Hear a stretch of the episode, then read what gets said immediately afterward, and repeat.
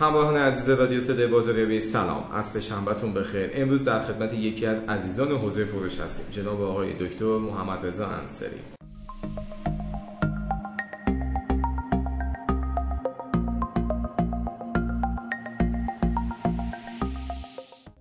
ابتدا یک معرفی از خودشون داشته باشن تا بعد بریم سراغ بحث جذاب فروشنده و فروشنده حرفه‌ای بودن. جناب آقای دکتر تشکر می‌کنم. به رادیو صدای بازاریابی خیلی خوش آمدید و مرسی. که دعوت ما پذیرفتید. در خدمتتون هستیم.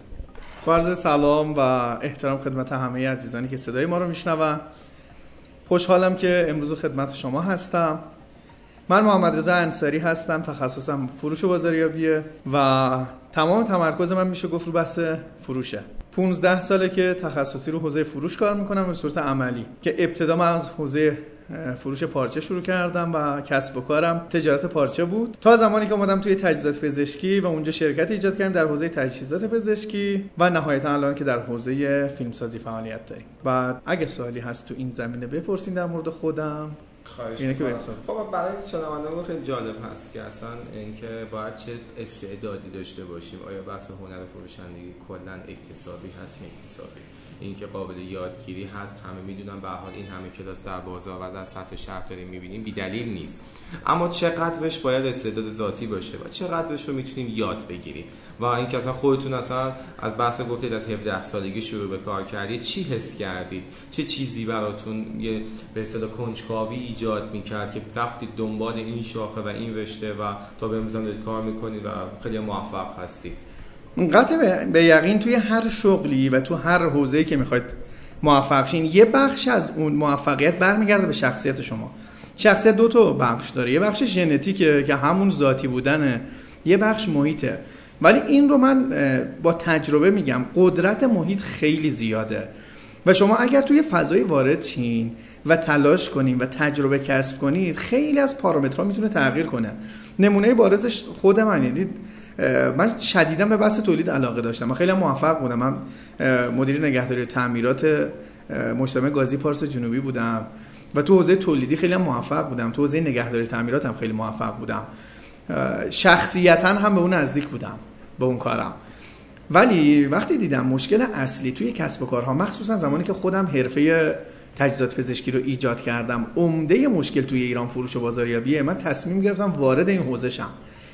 و تمام تمرکز و تلاشم رو گذاشتم رو بحث فروش. و خب واقعیتش اولی که وارد حوزه فروش شدم اون قدرها که بگید نه پتانسیل وجود داشت نه این بود که بگیم یه استعداد ذاتیه.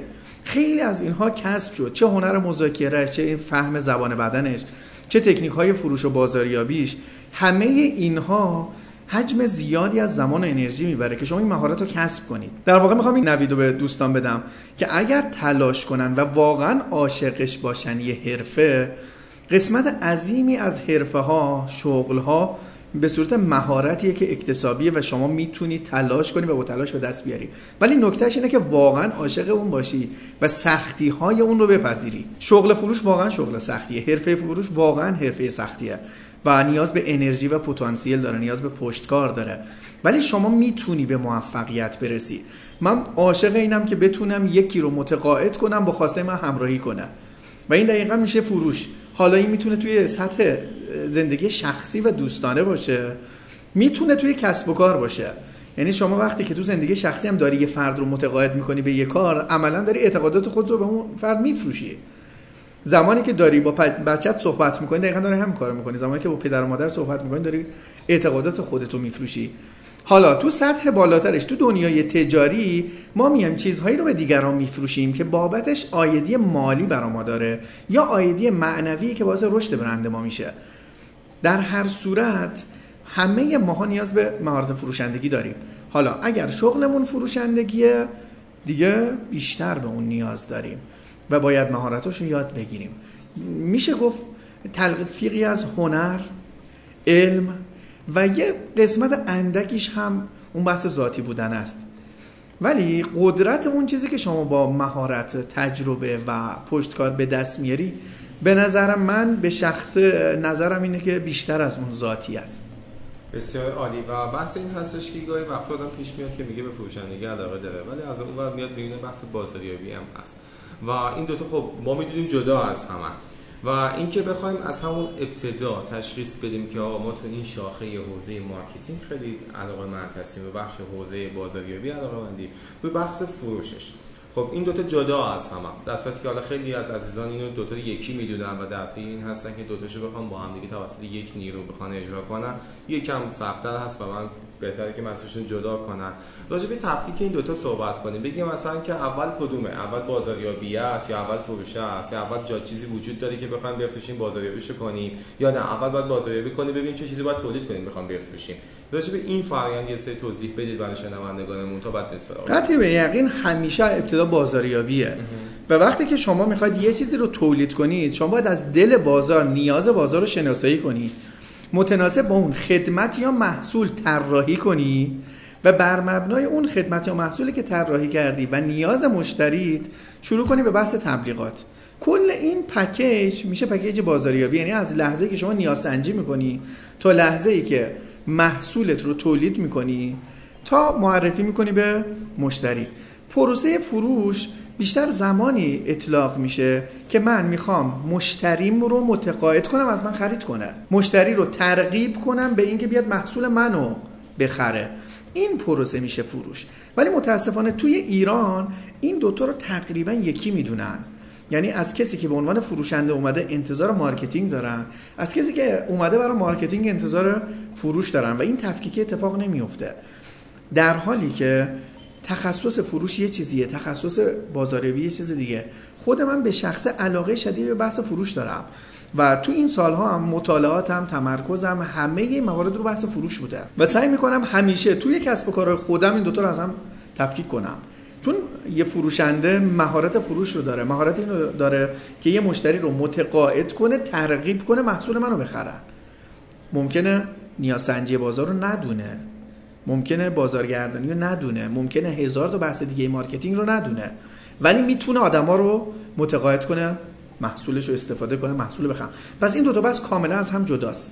کاملا از هم تفکیک شده است و اگر ما از یک نفر انتظار داریم هر دو تاش رو خیلی خوب و حرفه‌ای انجام بده انتظار ما از اون نیرومون اشتباهه. خود ما هم نمی‌تونیم هر دو تاشو خیلی عالی و فوق العاده باشیم. از نظر من اون قدرت تمرکزه که برای شما موفقیت و ثروت میاره. روی هر حوزه نه فقط رو بحث marketing یا فروش. شما نگاه کنید اساتید بزرگ دنیا هم اونی که marketing رو میگه با اونی که فروش میگه کاملا از هم جدا ما هم توی ایران کم کم باید به این سمت بریم. ما هم کم کم باید بفهمیم که فروشمون با marketing مون باید از هم جدا باشه. حتی نفراتش. اگه می‌خوایم موفق عمل کنیم اگر می‌خوایم متناسب با انتظارات و ایدئال هایی که تو ذهنمونه و اهدافی که برنامه ریزی می‌کنیم پیش بریم باید این دوتا رو از هم دیگه جدا کنیم. و بحث marketing ش که بخوایم حساب کنیم اینکه تقریبا چه هنرهایی باید داشته باشن؟ اینکه شما هم باید گفتید به بحث فروش تمرکز کردید. خب برای اون محصول باید یک بازاریابی انجام بشه. قطعا. و اینکه بخوایم اون هنر بازاریابیه چقدر تفاوت می‌کنه با هنر فروشه خیلی از دوستان در زمینه فروش هستن تو واحد فروش هم مدیر فروش هستن.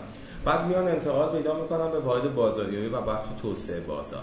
می‌خوام ببینم این بچه‌ای که توی فروش بودن به تو به بازار بیان به توسعه بازار به بحث بازاریابی بیان موفقن؟ یا بچه‌هایی که بازاریابی بودن و بحث توسعه بازار بودن میان تو بخش فروش و مدیر فروش می‌خوام بشن موفق ترن کدوم یکیش می‌کنه می‌تونه به عنوان بقول دستی عمل به نظر من بحث مارکتینگ بیشتر علمشه و اونجا علم خیلی قالبه توی بحث مارکتینگ. یعنی طرف وقتی میاد تو بحث توسعه بازار یا تحقیقات بازار باید علم بسیار زیادی تو اون حوزه داشته باشه. یعنی اگر یه نفر فروشنده باشه ولی علم بازاریابی نداشته باشه علم مارکت ریسرچ نداشته باشه حضورش تو اون بخش حضور مؤثری نخواهد بود. برعکسش هم دقیقا همینه. یعنی کسی که سالها تو حوزه بازاریابی کار کرده به عنوان یک فردی بوده که تحقیقات بازار انجام می‌داده به عنوان یک فردی بوده که توسعه بازار رو پیگیری می‌کرده و پیش میبرده الان بخواد بیاد وارد فروشه اگر هنرش رو نداشته باشه اگر مهارت‌هاش رو کسب نکرده باشه موفقیتی به دست نمیاره. یعنی این نیست که بگیم این نفر از این ور بره اونجا موفق یا اون یکی. در هر دو صورت باید علم و مهارتش وجود داشته باشه. هر فردی برای یه بخشی ساخته شده.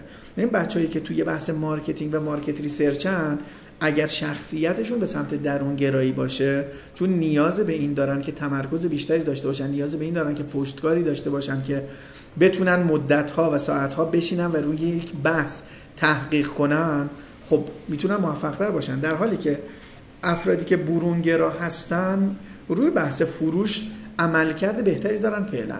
گرچه با توجه به اینکه قدرت اون بحث شنونده حرفه‌ای بودن خیلی زیاد شده امروز و بچه‌ای هم که در اون گرام به دلیل اینکه شنونده چیزتری کمتر صحبت می‌کنن و بیشتر سعی می‌کنن از مشتری بشنون. داره به این سمت میره که میگن کم کم میگن آقا فروشنده های درونگرا فروشنده های بهتری. این مطرح شده. ولی باز هم من خودم عینا دارم توی بازار میفروشم. در اون های مسئله دارن که درسته کمتر صحبت می‌کنن ولی کمتر هم میشنون. این بحثی که من عینا توی بازار تجربه کردم با فروشنده های مختلفی که دارم. یعنی من این خودم به شخص خیلی به این اعتقادی ندارم که فروشنده درونگرا فروشنده قوی تریه به دلیل اینکه ذاتا اونی که درونگراست به دلیل اینکه محور تمام اون برداشتهاش خودشه وقتی مشتری داره صحبت می‌کنه اون داره تحلیل شخصی خودش رو انجام میده. چون معمولا درونگرا خودشون رو از همه بیشتر قبول دارن. و یه بحثیه که دیدگاه شخصی منه. بر اساس تجربیات شخصی. یعنی وقتی دیدگاه بر مبنای فکریه که من انجام میدم یه وقتی دیدگاه بر مبنای تجربیاتی که من تو بازار ایران انجام دادم با بیش از 200 تا فروشنده که تو حوزه‌های مختلف داشتم و کار کردم با بیش از هزاران فروشنده که من آموزش دادم و تربیت کردم الان توی بازار دارن کار فروش انجام میدن. به همین دلیل من هنوز هم شدیدا اعتقاد دارم توی بازار ایران اون برونگراه خیلی موفق در عمل می‌کنه به شرط اینکه روی مهارت شنونده حرفه‌ای بودنش کار کنه. بسیار عالی و کم کم به بخش همون فروشنده حرفه‌ای بودن و ابتدا یه سری تعریفایی بگیم راجع یک فروشنده حرفه‌ای بودن تا بعد دیگه شنوندگان اینجوری باشه که می‌خوایم صحبت کنیم که قلم و کاغذ داشته باشیم که اصلا یه یادداشت کنیم. بگیم یک باید اینجوری کنیم تو این زمینه چه کارهایی باید دنبالش بریم و دو به همین ترتیب بریم اول میگیم اصلا آقای دکتر نظر شما راجع به یک فروشنده حرفه‌ای بودن چی هست؟ اینکه چه وقت چند وقت طول می‌کشه که ما بخوایم اسم خودمون رو بزنیم یک فروشنده حرفه‌ای؟ مثلا واژه انگلیسی پروفشنال رو بخوایم خودمون بذاریم. کجا می‌تونیم این حقو داریم و اجازه رو داریم دست بگذاریم؟ که هر کی که یکی دو سال کار می‌کنه قشنگ خودشو میاره تو این دسته و راستا. و جزء نوابغه. نمی‌دونم در جریان این ترندهای روزی که نوابغ تو چه حوزه‌ای بله. معروف شدن بگذاریم راجعش بحث نمی‌کنیم. و بریم سراغ تعریفامون و اون شماره ها و اینکه قلم کاغذ داشته باشیم. فروشنده حرفه‌ای رو تعریف کنیم اول. اگه من بخوام تو یه عبارت خیلی ساده فروشنده حرفه‌ای رو تعریف کنم فروشنده حرفه‌ای کسیه که به راحتی آدم‌ها رو می‌تونه ترغیب کنه با خواسته اون همراهی کنن. این تعریف منه تعریف شخصی من از فروشنده حرفه‌ای. یعنی به راحتی بتونه آدم‌ها رو ترغیب کنه محصول یا خدماتش رو خرید کنن. برای اینکه بتونم راحت دیگران رو ترغیب کنم یه سری پارامترها باید داشته باشم. که این پارامترها از ساده ترینش که ظاهره که من توی نگاه اولیه برداشت مشتری رو باید برداشت مثبتی از خودم ایجاد کنم میرم تو بحث ظاهر. یعنی ظاهر من باید ظاهر فروشنده حرفه‌ای باشه. علاوه بر اون میام تو بحث زبان بدن. میام تو بحث مذاکره. یعنی پکیج فروشنده حرفه یه پکیجیه که هم آراستگی ظاهر می‌خواد هم مهارت هایی مثل مذاکره مهارت هایی مثل زبان بدن مهارت هایی مثل متقاعد کردن رو می‌خواد. کسی که همه این مهارت ها رو داره تبدیل میشه به یک فروشنده حرفه من نمی‌تونم انتظار داشته باشم فروشنده من یک سال دو سال کار کنه و یک فروشنده حرفه باشه. چون قسمت عظیمی از مهارت ها و رفتارهای یک فروشنده حرفه‌ای در ارتباط و تجربه با مشتری به دست میاد. کسی که دو سال کار می‌کنه تجربه خیلی زیادی نداره که من انتظار دارم به عنوان یه فروشنده حرفه‌ای باشه و وقتی میره سراغ مشتری 100 درصد ایمان داشته باشه که می‌تونه اون آدم رو متقاعد کنه و ترغیب کنه که محصول اونو خرید کنن. از نظر من فروشنده هایی که کمتر از پنج سال کار کردن نمی‌تونن این ادعا رو کنن. به طور متوسط. شاید استثناء پیدا شه من کاری به استثناء ندارم. ولی به طور متوسط با توجه به تجربیات من حداقل پنج سال به بالا نیازه تا تو بتونی ادعا کنی من می‌تونم یه فروشنده حرفه‌ای باشم. ضمن اینکه خیلی از علوم به مرور تغییر می‌کنه. مشتری به مرور قدرتمندتر میشه. یه زمانی کسی که هنر مذاکره رو داشت علم مذاکره رو داشت پنج سال پیش ده سال پیش به راحتی می‌تونست با مشتری ها مذاکره کنه موفق شه. ولی امروزه مشتری ها هنر مذاکره رو دارن علم مذاکره رو دارن رفتن آموزش دیدن و یاد گرفتن. پس من یه سطح باید برم بالاتر. پس من به عنوان یه فروشنده چند پله باید تلاش بیشتری کنم. یعنی چون تغییرات توی بازار اتفاق میفته رفتار مصرف کننده تغییر می‌کنه رفتار مشتری تغییر می‌کنه تمام فروشنده ها نیاز دارن تو بازه های زمانی مختلف هی خودشون رو ارتقا بدن. نیاز به مطالعه زیاد دارن نیاز به آموزش زیاد دارن. من هنوز هم خودم سعی می‌کنم از کلاس های آموزشی استفاده کنم و کتاب ها امکان نداره کتابی تو حوزه فروش بیاد و من نرم سراغش. امکان نداره. چون احساس می‌کنم هی که آدم ها با تجربه میشن اساتید با تجربه میشن دنیای فروش تجربهش افزایش پیدا می‌کنه مواردی مطرح میشه که قبلا نبوده و من باید اون رو یاد بگیرم. حتی شده یک نکته. حتی شده توی یک کتاب یه نکته باشه. امکان نداره من بگم من انصاری سالهاست کار کردم و سالهاست دارم مطالعه می‌کنم. دیگه من ته فروشم و چیزی نیست من یاد بگیرم. اصلا چنین چیزی نیست. مطمئن باشین هر کتابی که شما می‌خونید یه نکته برای شما داره. هر کلاسی که شما میرید یه نکته برای شما داره. و این باعث رشد شما میشه. به همین دلیل تعریف ما از فروشنده حرفه اینه که من به راحتی بتونم دیگران رو ترغیب کنم به خواسته من همراهی کنم. ولی برای این کار چند تا مهارت رو من باید داشته باشم. مهارت گوش دادن رو باید داشته باشم. مهارت مذاکره رو باید داشته باشم. مهارت زبان بدن و فهم زبان بدن رو باید داشته باشم. مهارت متقاعد کنندگی داشته باشم. کنار اون تکنیک های فروش رو هم باید بدونم. این پکیج کامل شه تو میشه یه فروشنده حرفه‌ای. و این واقعیتش فکر می‌کنم کسی باشه که بتونه تو یه سال دو سال سه سال چهار سال همه اینها رو انباشت کنه و این همه تجربه و مهارت به دست بیاره که بعد از سه چهار سال بتونه اسم خودش رو بذاره فروشنده حرفه‌ای. من هنوز هم که دارم مطالعه می‌کنم به مباحث جدیدی برخورد می‌کنم که برای خود من جالبه. مخصوصا تو حوزه روانشناسی. من قسمت زیادی از مطالعاتم مطالعات روانشناسی من هر روز صبح که از خواب بیدار میشم یک ساعت مطالعه می‌کنم یک ساعت ورزش می‌کنم دوباره برمیگردم. نیم ساعت مطالعه می‌کنم بعد میرم سراغ صبحونه و بعد کارم شروع میشه. و از پنج صبحم بیدار میشم همیشه. اگر ما بخوایم یه مقدار جزئی تر بریم ما تو فرایند فروش چند تا بخش داریم. اینکه من مشتری رو پیدا می‌کنم میرم سراغ مشتری و مشتریم رو اولویت بندی می‌کنم. من از اون قسمتی میگم که مشتری اولویت بندی شده و میرم سراغش و می‌خوام ترغیبش کنم. یه سری تکنیک ها من اینجا نیاز دارم برای اینکه بفهمم این آدم شخصیتش چیه. یه سری تکنیک ها نیاز دارم برای اینکه بفهمم این آدم چه چیزی دوست داره و در واقع نیاز اصلیش چیه. یعنی من یه قسمتی برای اینکه اینا رو بفهمم به بیس روانشناسی احتیاج دارم. آدم هایی که کم حرفن رو چطوری به حرف بیارم این تکنیک داره. آدمی که حرف نمی‌زنه رو مشتری که صحبت نمی‌کنه رو چطوری به حرف بیارم؟ یعنی من یه سری تکنیکا برمیگرده به این قسمت که من اصلا بتونم مشتری رو به حرف بیارم ازش نیاز سنجی کنم شخصیتش رو شناسایی کنم و تحلیل کنم. یه قسمت دیگه میاد تو این سمت که خب الان من این آدم رو شناختمش نیازش رو هم شناسایی کردم چطوری متقاعدش کنم محصول منو بخره؟ میشه تکنیک های متقاعد سازی که کنار تکنیک های متقاعد سازی ما تکنیک های مذاکره هم استفاده می‌کنیم. از این بحث که میایم جلوتر میشه تکنیک نهایی سازی حالا طرف متقاعد شده در آستانه خرید قرار داره. کافی یه ذره من اون آدم رو بکشم جلوتر؟ با چه تکنیکی؟ که فروشم نهاییشه. اصلا کلوزینگ یا همون تکنیک های نهایی سازی پس ما تو هر بخش می‌تونیم متناسب با فرصتی که دارید شما مشخص کنیم کدومش رو بیشتر توضیح بدیم.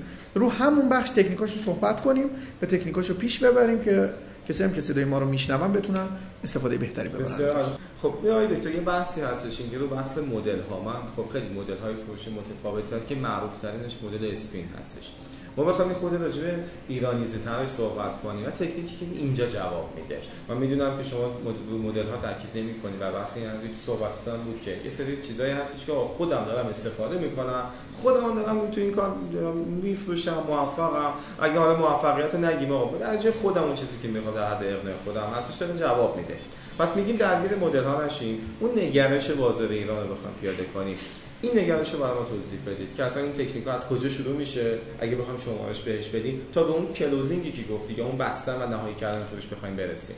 اگر ما بخوایم از اون بحث اولیه که اصلا من میرم سراغ مشتری و می‌خوام مشتریم به حرف بیاد. مشتریم صحبت نمی‌کنه. یعنی سختترین نوع مشتری مشتری که حرف نمی‌زنه.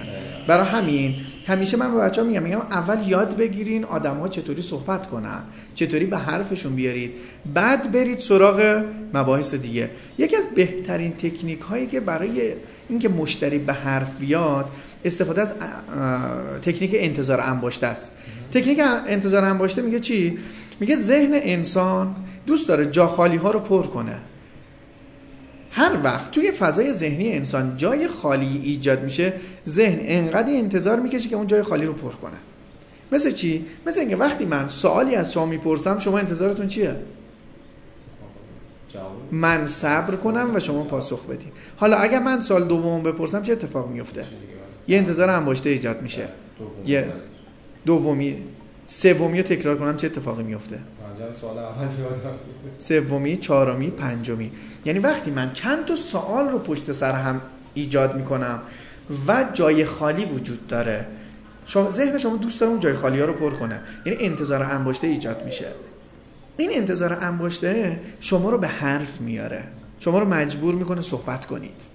به عنوان مثال من سراغ یکی از مشتریام رفته بودم که تو حوزه صنعت ساختمان بود.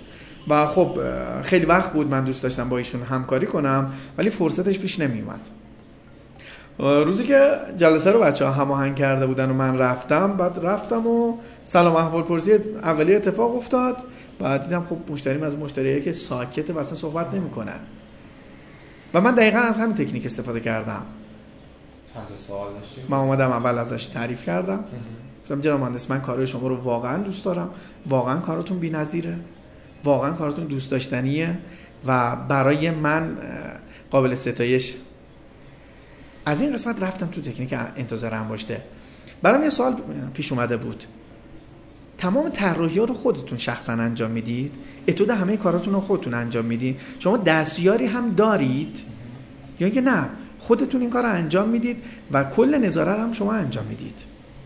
این در واقع چند تا سوال پشت سر همه مرتبط با کار. که اون آدم بیاد تو اون فضا. ولی فرصت جواب دادن نداره. سالهای پشت سر هم. یا توی حوزه بیمارستانی یه بیمارستان رو ما می‌خواستیم تجهیز کنیم که رئیس تجهیزات پزشکی اون بیمارستان دقیقا همین مورد بود. زمانی که من وارد جلسه مذاکره شدم و این برداشت رو داشتم که جزء مشتری یا دسته مشتریایی که صحبت نمی‌کنه برای اینکه مشتری شروع کنه به صحبت کردن شروع کردم همین سوالا رو ازشون پرسیدم شما با شرکت های دیگه مذاکره کردین؟ شما بیشتر کیفیت بالا مد نظرتون یا قیمت؟ دوست دارین از تهران خرید کنید یا از شیراز؟ براتون مهمه تو کدوم شهره؟ این سوالا خیلی نمی‌خواد سوالاتی باشه که مرتبط باشه. بیشتر هدف ما اینجا این شکلیه که انتظار انباشته تو ذهن مشتری ایجاد کنه مرتبط با پروژه صحبت کنه. مرتبط با پروژه فروش. به همین دلیل خیلی ذهنتون درگیر نکنید. خب حالا چه سوالی بپرسم؟ خیلی راحت خیلی آسون. آسون ترین سوالاتی که در مورد همون جلسه مذاکره به ذهنتون می‌رسه رو استفاده کنید و این باعث میشه اون انتظار انباشته ایجاد چه مشتری شروع کنه به صحبت کردن. و اگر بتونید قبل از این تکنیک از تکنیک تعریف و تمجید هم استفاده کنید ترکیب این دوتا خیلی قدرتمند میشه. چون آدما در مقابل تعریف و تمجید معمولا زود شل میشن. مقاومتشون خیلی کم میشه نسبت به شما. من معمولا ترکیب این دوتا رو با هم به کار می‌برم.